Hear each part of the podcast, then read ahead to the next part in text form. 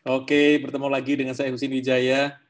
Eh, dan hari ini saya ingin sedikit ya membahas mengenai marketing. Oke.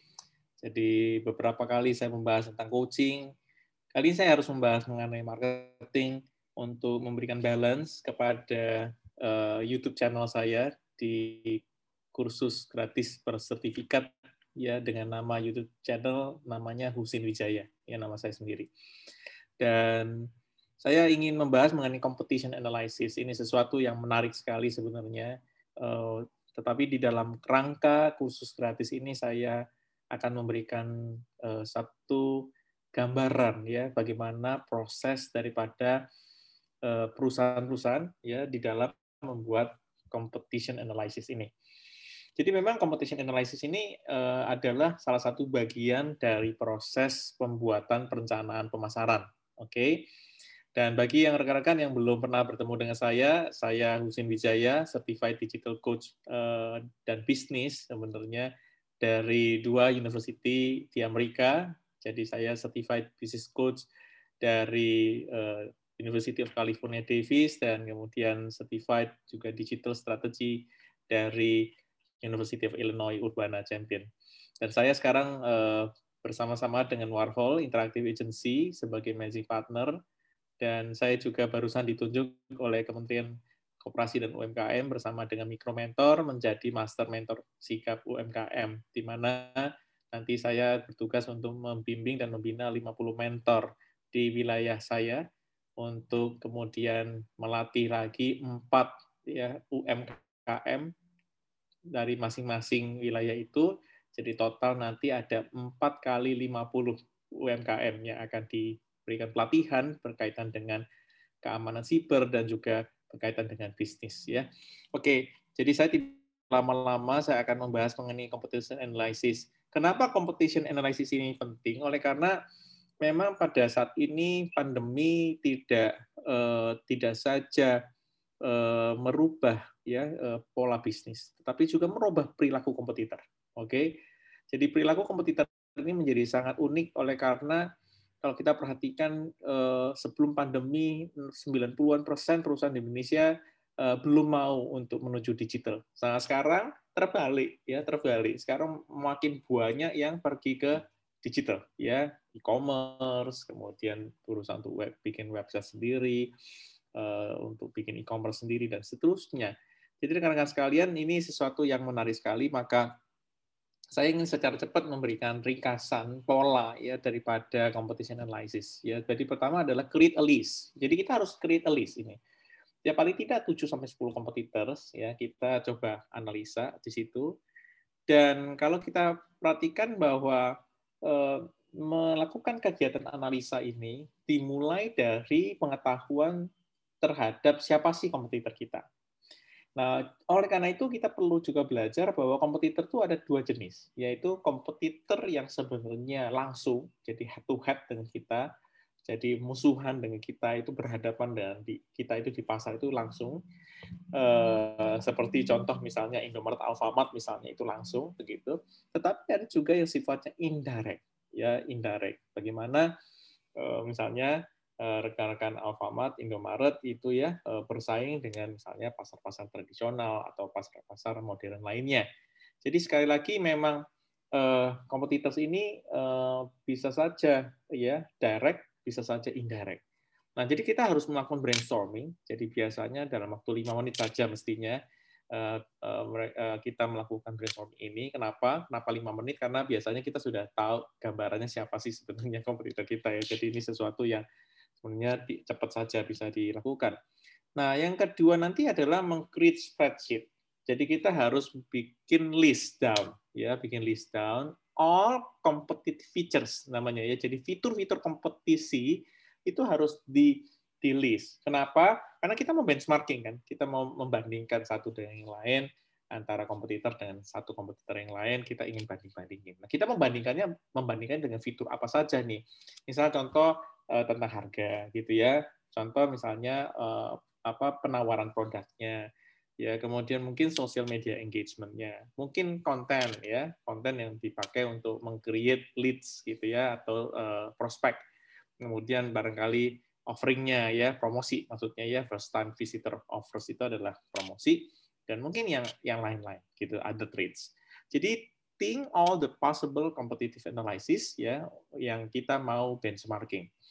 Nah, biasanya kita hanya list saja ini. Kalau list paling 15 menit eh, selesai. Begitu ya, kita eh, secara cepat saja.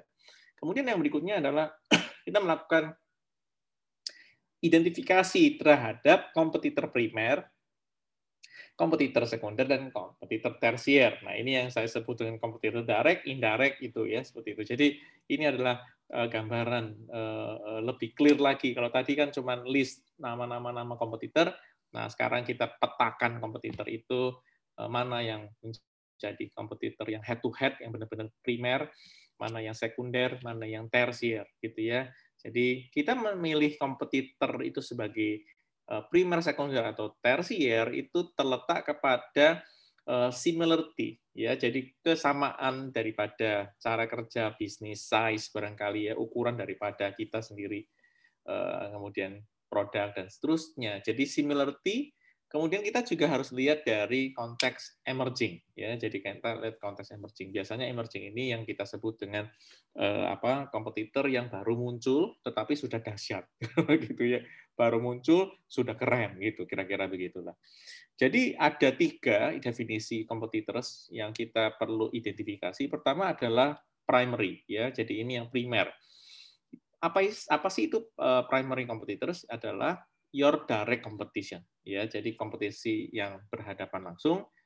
Barangkali menjual produk-produk atau jasa kategori yang sama ya kepada target audience yang sama gitu ya. Jadi kalian tempur-tempuran di situ seperti itu ya. Jadi misalnya uh, Sunpride ya pisang Sunpride itu ya dengan misalnya kompetitor pisang yang lain gitu kan. Sama ya sama pisang gitu kan. Kemudian bersaing di pasar modern ya sama-sama begitu. Jadi eh, ini adalah eh, kompetisi yang sifatnya primer, jadi Nike dengan Adidas misalnya seperti itu.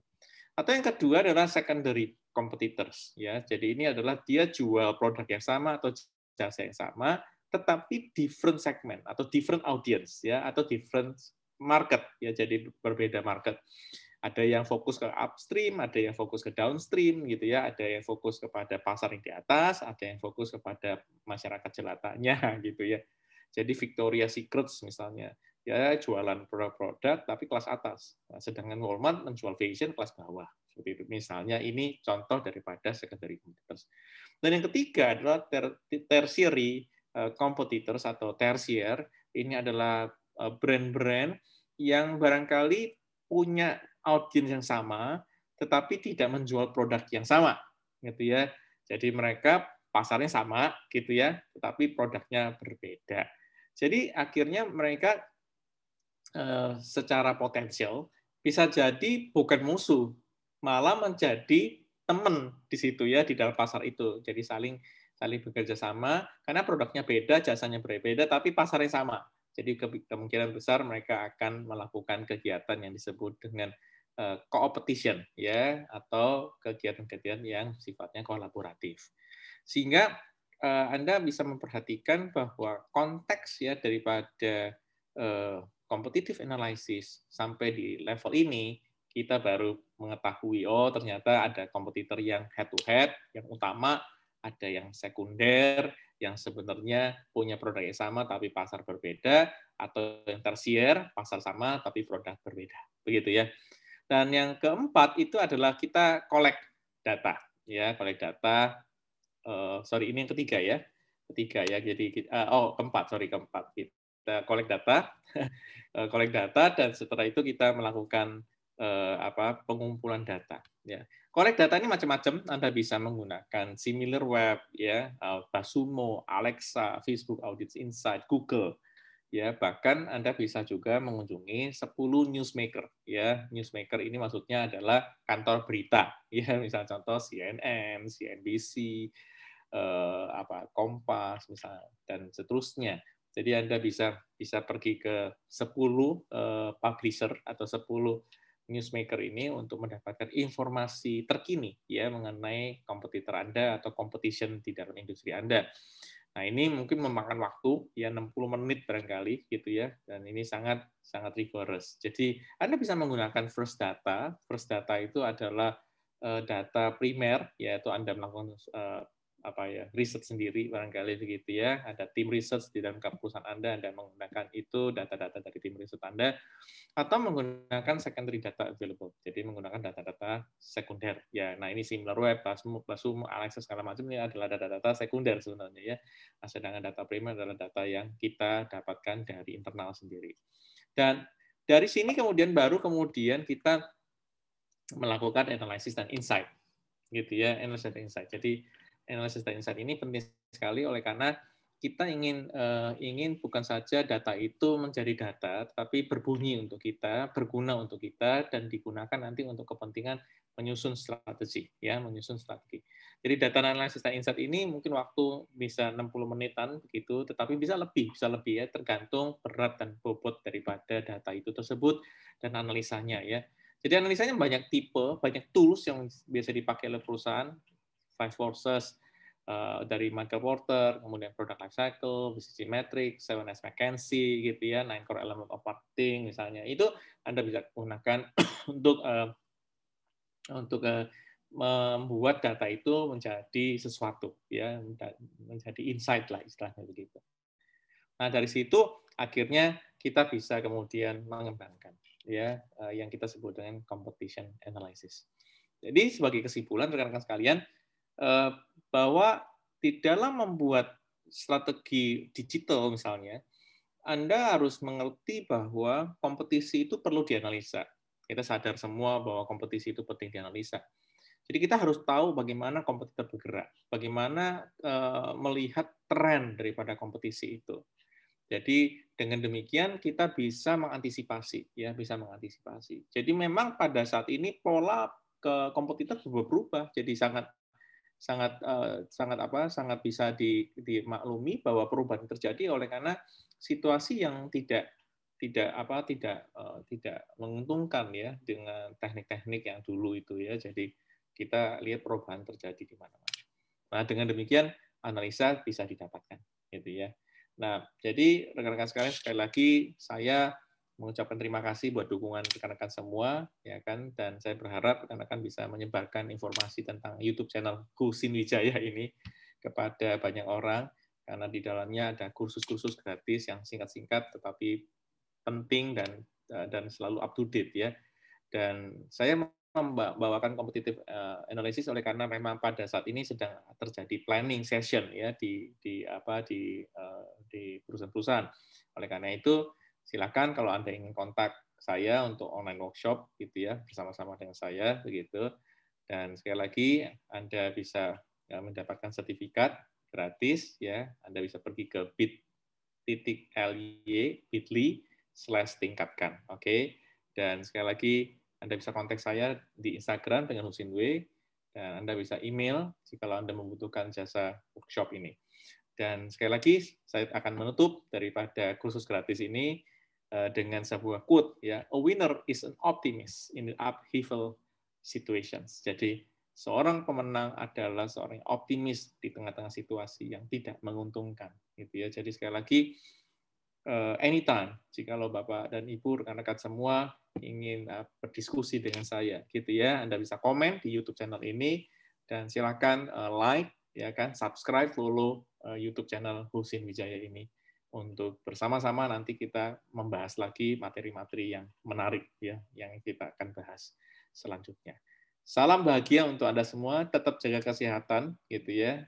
Jangan lupa pakai masker, pakai sanitizer dan jaga jarak. Oke, terima kasih.